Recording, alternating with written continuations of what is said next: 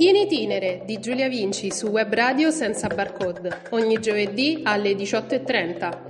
Nel mio podcast sentirete trattare di turismo sotto ogni aspetto, dal più classico come prendere un aereo e partire, fino ad arrivare ai tipi di turismo più curiosi, innovativi e soprattutto insoliti. Avete preparato le valigie? Allacciate le cinture e non dimenticate che vi aspetto ogni giovedì alle 18.30 su Web Radio senza barcode in itinere, perché intraprendere un percorso insieme può essere solo l'inizio. Tutti e bentornati su Web Radio senza barcode. Oggi, 4 di novembre, ho deciso di trattare tutti quei termini che derivano dal turismo e poi la sua successiva classificazione. Iniziamo a dire che il termine turismo deriva dal greco tornos, da cui deriva il nome latino tornus, inteso come circolo, movimento attorno ad un asse, soprattutto centrale, e dal termine latino è derivata a sua volta la parola tour, usata sia in francese che in inglese, intesa come circuito, percorso circolare, giro turistico organizzato. Infine il francese tourisme ricalca l'inglese tourism, da cui appunto turismo.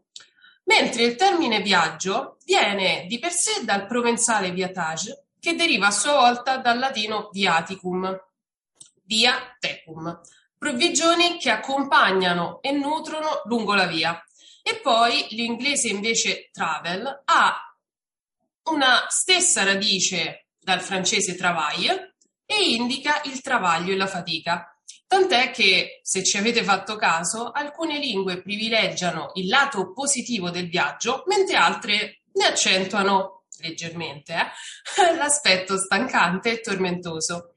Il viaggio imita di per sé la vita, di cui fanno parte svariati fattori, l'abbandono del noto, l'accettazione del rischio certe volte, l'incertezza, ma anche il piacere e le promesse di felicità.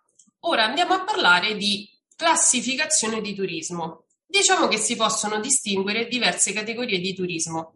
Il turismo incoming, ovvero il turismo in entrata, riguardante i non residenti di una nazione che vi entrano per visitarla ed è questo il caso ad esempio dei turisti giapponesi che vengono in Italia.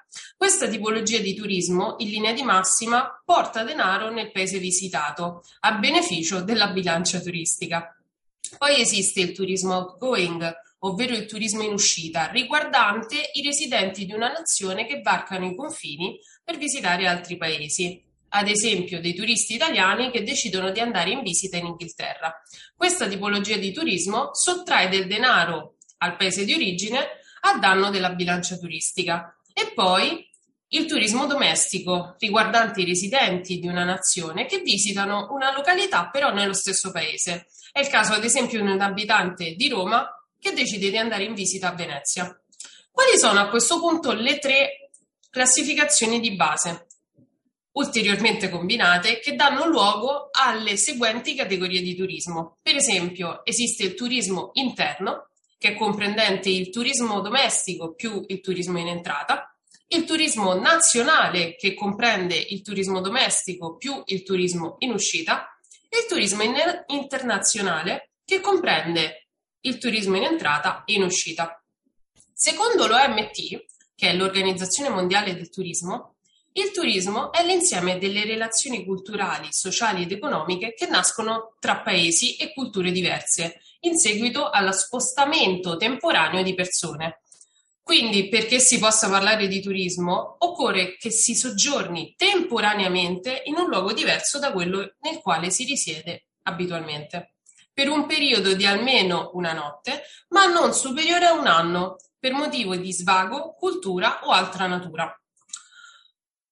Perché ho detto questo? Perché nel 1963 l'OMT definisce i visitatori, in inglese visita, e tutti coloro che si recano in un paese diverso da quello in cui risiedono abitualmente per qualunque ragione non legata all'esercizio di una professione remunerata, tant'è che si distinguono in turisti ed escursionisti, nella branca enorme di visitatori I turisti sono dei visitatori soggiornanti, almeno, come vi dicevo prima, 24 ore nel paese visitato, in pratica si registra nel paese almeno un pernottamento. Posso fare un esempio? Un gruppo di abitanti di Firenze che si reca a Milano per notte e poi torna a casa il giorno dopo. Quello è già definito un turista. E poi esistono gli escursionisti, um, che sono dei visitatori il cui soggiorno dura addirittura meno di 24 ore e si conclude quindi con il ritorno nella propria residenza nell'arco della giornata e non si ha nessun pernottamento. Ad esempio, un gruppo di abitanti di Napoli si reca a Capri e torna in serata. Queste due definizioni hanno un senso e un senso ben diverso tra di loro perché la differenza potrebbe innanzitutto essere storica perché chi ha viaggiato prima di una certa data, quando erano pochi privilegiati a farlo, può essere considerato un viaggiatore. E chi invece si è mosso eh, dopo gli anni del boom economico, anni 60 e i primi del Novecento, in Italia è un turista. Un'altra ipotesi? Se uno parte per un viaggio organizzato, è un turista. Se invece si organizza tutto da solo, è un viaggiatore. Oppure chi sa bene la lingua è esperto e si muove bene è viaggiatore. Chi non sa una parola d'inglese si perde, si lamenta, dice che si mangia male, è, diciamo, il perfetto turista. In conclusione, il viaggiatore è sicuramente originale, straordinario, io dico anche competente, consapevole, romantico, profondo, mentre di per sé il turista è un po' banale, un po' ordinario, un po' prevedibile, superficiale, non perché qualcosa ci sia di male nei due termini, ma io ho un'idea un po' più romantica del viaggiatore. Facendo a meno di questa definizione, va bene essere tutti turisti, ma senza sicuramente farsi trasportare dalla corrente, sapendo dove andare e perché, riuscendo a dare un senso, un obiettivo, una logica al proprio viaggio. Mi raccomando, leggete sempre prima un libro, essere spinti da una curiosità o almeno quantomeno io dico da una suggestione. I turisti sono quelli che fanno tour, ma devono essere curiosi, lasciandosi andare certe volte anche alla casualità e all'avventura. Adesso invece farò un breve focus sul termine vacanze. Vacanze deriva dal latino vacuum e indica il vuoto di impegni e di doveri, lo svuotarsi, l'alleggerirsi, il liberarsi e lo stare di più con se stessi, il ritrovarsi, il rigenerarsi, il termine italiano, infatti, rimanda a un'assenza o uno svuotamento, allo spezzare quasi la ripetitività della vita. Il termine invece inglese holiday sta a significare il giorno sacro in cui Dio si riposa alla fine della creazione. Ora, non è semplice riepilogare, già ve ne starete accorgendo, tutte le reali dimensioni del fenomeno turistico, sia per le difficoltà che ruotano attorno alla terminologia, sia per le difficoltà che da sempre si manifestano nella raccolta dei dati. Per esempio, l'istituzione preposta allo studio della dinamica del settore a livello internazionale è l'acronimo WTO, che sta per World Tourism Organization. A livello nazionale, invece, è l'ENIT, ovvero ente nazionale italiano per il turismo, che redige e pubblica abitualmente i dati e le stime dei movimenti, degli arrivi e delle presenze dei turisti di tutto il mondo. Ora, secondo le stime del WTO, il tasso di incremento medio degli arrivi internazionali è del 5% annuo. Il turismo ha toccato la cifra record di oltre un miliardo di viaggiatori nel mondo. Adesso un po' di meno, ma si sta lentamente riprendendo. Ma ancora superiore è quello in termini di entrate valutarie, in quanto il turismo si ricollega ai trasporti, alla cultura, allo sport, alla ristorazione, il cui insieme dà vita appunto al più ampio settore integrato dell'economia mondiale.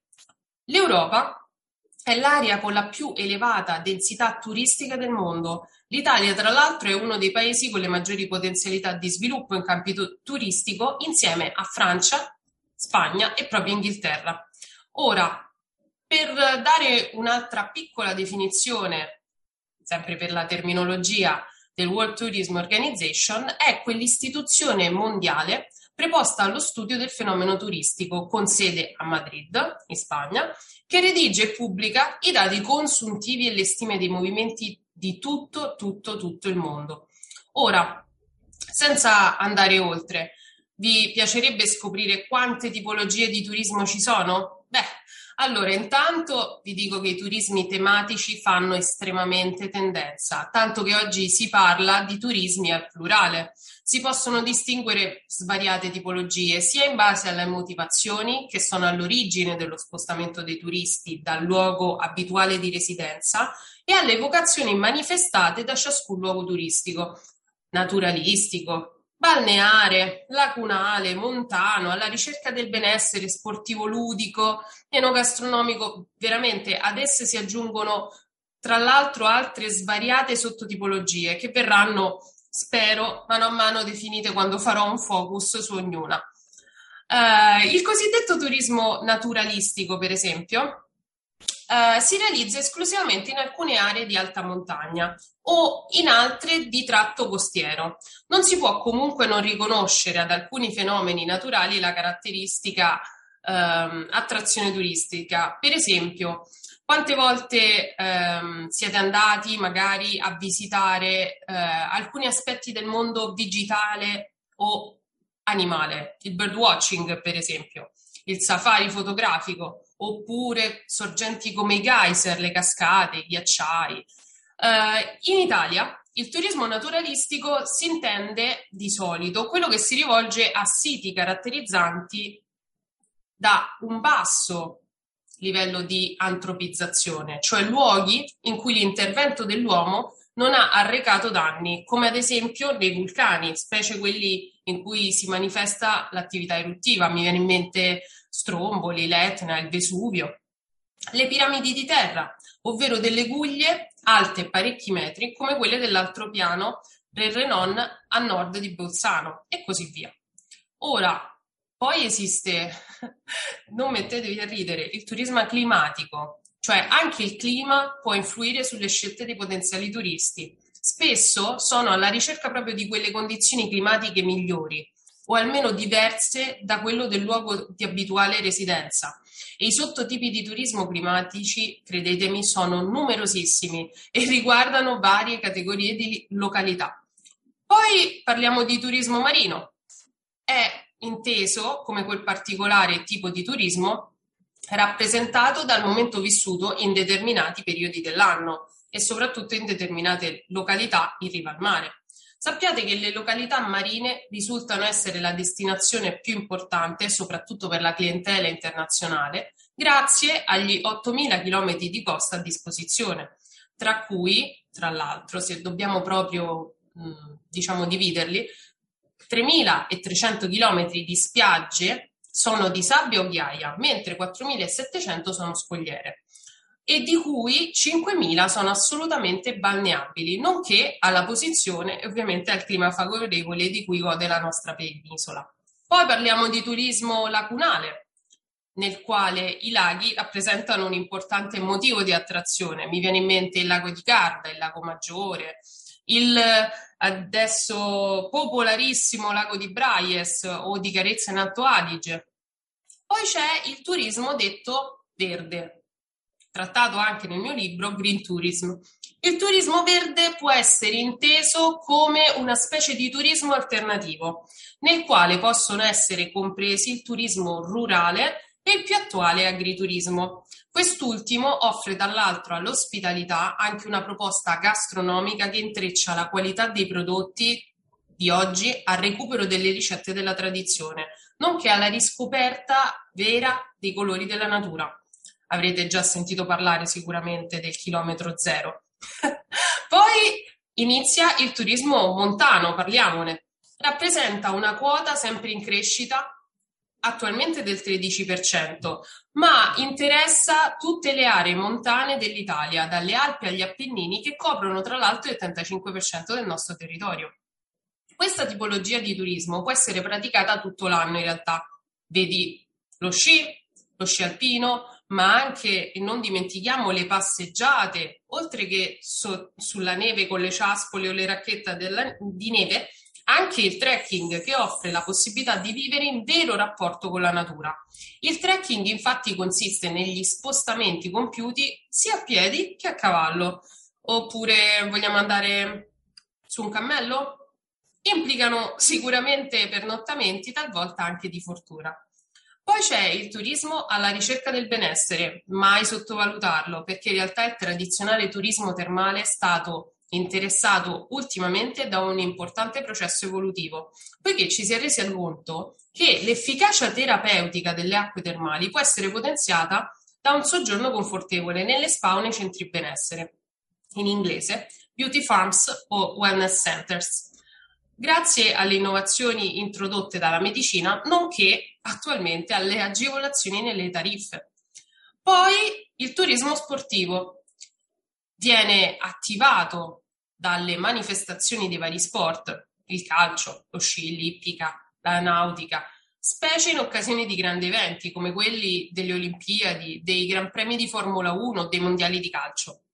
Poi il turismo ludico, che è di solito incentrato sui grandi parchi di divertimento o simili che attirano visitatori di tutte le età. Alcuni parchi sono noti proprio come parchi a tema ed evocano dei luoghi o delle epoche lontane o immaginarie. Mi viene in mente il Far West, ma per esempio ad alcuni di noi, me compresa, piacciono per esempio i, parchi a tema con le serie tv o comunque i grandi film, oppure altri come gli acquari che costituiscono una ricostruzione di un oceano virtuale con varie specie e habitat marini. Adesso andiamo a parlare invece di turismo culturale. Il turismo culturale riguarda tutto, dall'arte alla letteratura, alle manifestazioni teatrali, cinematografiche, folcloristiche, musicali e pertanto il turismo culturale risulta molto eterogeneo. Fra le sottotipologie, diciamo, di turismo culturale, io citerei il turismo archeologico. Mm, le più importanti metre sono Pompei, Ercolano Pestum, tutti siti UNESCO ehm, dai complessi monumentali e dai singoli monumenti di interesse archeologico. Il turismo archeologico industriale, che è eh, attivato da ciò che rimane dei vecchi impianti industriali caduti in disuso, da aree minerarie sottoposte a un intervento per creare dei parchi o degli itinerari. Per esempio, eh, c'è il um, villaggio di Crespi, Dadda, in provincia di Bergamo, che è anch'esso sito UNESCO, che rappresenta l'esempio più interessante, secondo me, del recupero di siti ex industriali a fini turistici. Poi il turismo d'arte, che contribuisce alla valorizzazione delle arti figurative, Uh, pittura, scultura, dal centro mh, mm, diciamo di Venezia, di Firenze, di Roma, di Napoli, uh, che sono i più grandi centri coinvolti, ma anche quelli minori, quelli che vengono detti landmark minori, nonché siti meno importanti, però altrettanto vi assicuro belli, uh, quali i castelli, i monasteri e le abbazie. Poi c'è il cosiddetto turismo generato dalla memoria, ovvero luoghi più o meno legati a personaggi letterari storici Posso fare un esempio? Il complesso ovviamente di Auschwitz nei teatri di più importanti eventi bellici, come ad esempio le spiagge in Normandia in Francia, dove le truppe americane sbarcarono durante la seconda guerra mondiale.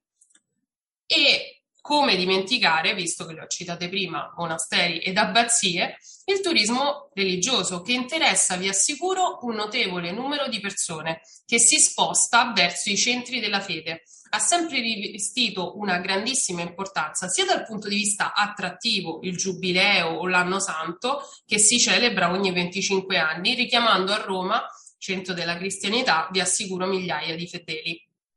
Il turismo poi enogastronomico, che tratta della tipicità e la genuinità dei prodotti, che sono ormai le caratteristiche che contano di più in questa tipologia di turismo, quasi come se il turismo e il turista voglia sentire il sapore del territorio in cui sta per consumarli, i vini, l'olio, il latte, l'aceto balsamico, il tartufo, esercitano quindi una grande forza ed attrazione turistica, a tal punto che non mancano esempi di itinerari creati per offrire la possibilità di conoscere i luoghi e i prodotti di determinate aree, come ad esempio le strade del vino, in Alto Adige, in Toscana, il tartufo, visto che l'ho citato, del Mantovano, oppure l'aceto balsamico nel Reggiano, l'olio del Salento o nelle Marche, il latte della Campania o della Puglia, per esaltare alcuni formaggi tipici come la mozzarella, il provolone e il caciocavallo.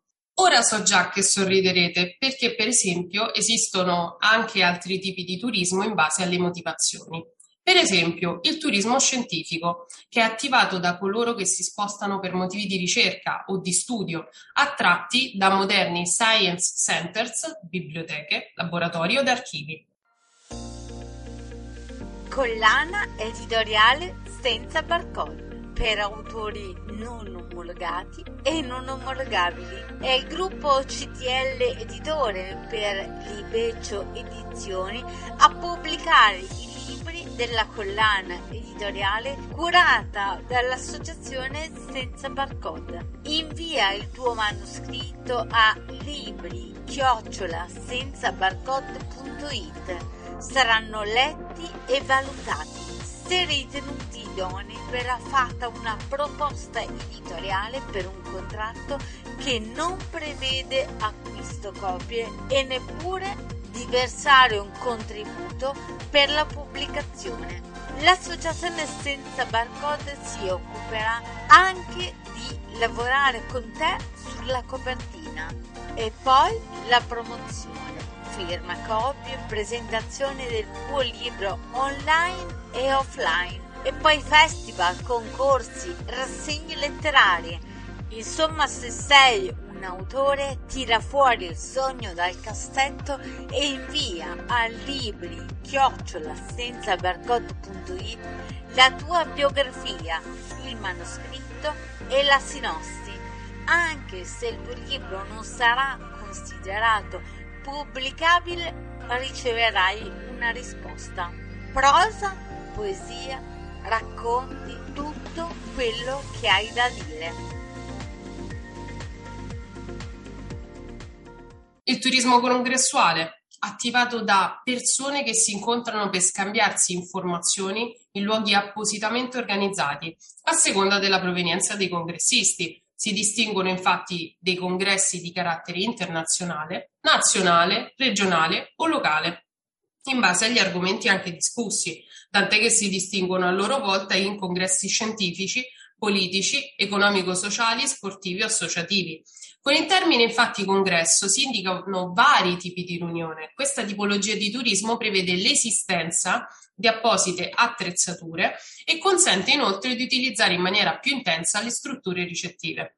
Poi c'è il turismo d'affari, business trip in inglese, che ha luogo ogni volta che un soggetto si sposta da un luogo abituale di residenza per esercitare la propria attività professionale il turismo diplomatico che è attivato da coloro che per mandato si spostano per rappresentare all'estero gli interessi di un determinato paese come ambasciatori, consoli, uomini politici, rappresentanti sindacali.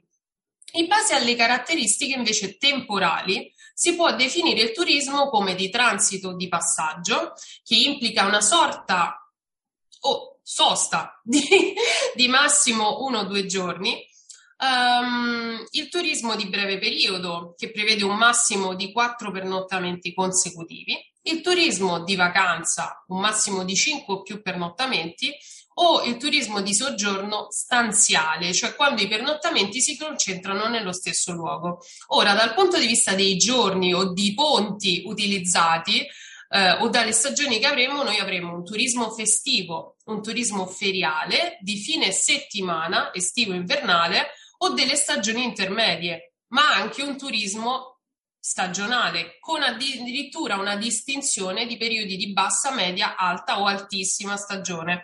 I turismi, in base invece ai soggetti interessati, tengono conto delle persone che attivano i flussi turistici, tant'è che noi possiamo distinguere un turismo elitario, quindi che interessa una cerchia ristretta di persone che si distingue per livello culturale o reddituale, un turismo di massa o collettivo eh, che interessa un insieme di persone più o meno omogeneo dal punto di vista sociale, oltre che del comportamento collettivo, che molto spesso anche crea diciamo, delle problematiche, il turismo individuale o auto-organizzato che indica i viaggi compiuti dal singolo individuo o da questi con la propria famiglia o con qualche amico.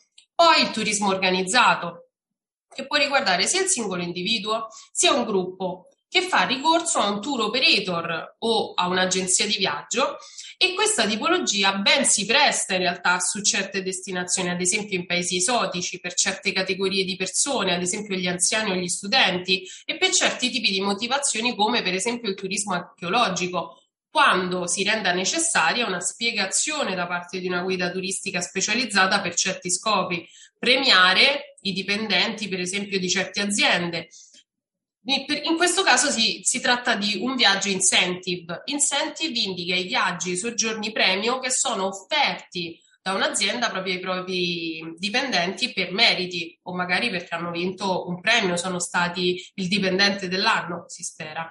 Il turismo sociale invece può essere inteso come un turismo agevolato o assistito per alcune categorie di persone, come ad esempio i giovani, gli anziani, i lavoratori, alcuni nuclei familiari di diversamente abili magari. Alcuni sottotipi infatti di turismo sociali sono quelli dei pensionati, di famiglia, studentesco, universitario. Adesso è iniziato a comparire eh, il turismo al femminile che riguarda le donne che preferiscono viaggiare proprio da sole o in compagnia di altre donne o con i propri figli. Adesso addirittura vengono applicati dei prezzi differenziati e delle offerte speciali. Um, le tipologie di turismo però non si fermano qui, sono per esempio anche divise in base ai mezzi di trasporto. Per esempio, il turismo terrestre avviene per strada ordinaria, autostrada, ferrovia o a piedi, non mettetevi a ridere anche per jogging a cavallo, il turismo equestre, in bicicletta, il famoso cicloturismo, in motocicletta, in automobile, in treno, il turismo ferroviario. Ora, nell'ambito diciamo del turismo per via acqua o marittimo, si distinguono il turismo canoistico, quindi che utilizza le canoe, imbarcazioni similari, il nautico che utilizza invece delle imbarcazioni da diporto di vario tipo, il turismo navale che si svolge su navi passeggeri di linea o anche navi crociera, navi traghetto, oppure il turismo crocieristico che offre però un mix esclusivo di servizi di altissimo livello quale l'animazione e lo sport di tutti i tipi, agli itinerari di viaggio che diventano sempre più ricercati e un eccellente rapporto, come al solito, qualità-prezzo. Poi il turismo aereo avviene certe volte anche in elicottero, detto proprio eliturismo, o in aereo. Il turismo aereo sappiate che ha avuto uno sviluppo notevole a seguito della diffusione dei voli, soprattutto low cost e charter. A questo punto io tranquillamente vi rimanderei, visto che insomma qualche definizione l'abbiamo data, alla prossima puntata, sempre qui su Web Radio senza barcode. Ciao a tutti! In itinere di Giulia Vinci su Web Radio senza barcode, ogni giovedì alle 18.30. Nel mio podcast sentirete trattare di turismo sotto ogni aspetto, dal più classico come prendere un aereo e partire, fino ad arrivare ai tipi di turismo più curiosi, innovativi e soprattutto insoliti. Avete preparato le valigie? Allacciate le cinture e non dimenticate che vi aspetto ogni giovedì alle 18.30 su Web Radio senza barcode in itinere, perché intraprendere un percorso insieme può essere solo l'inizio.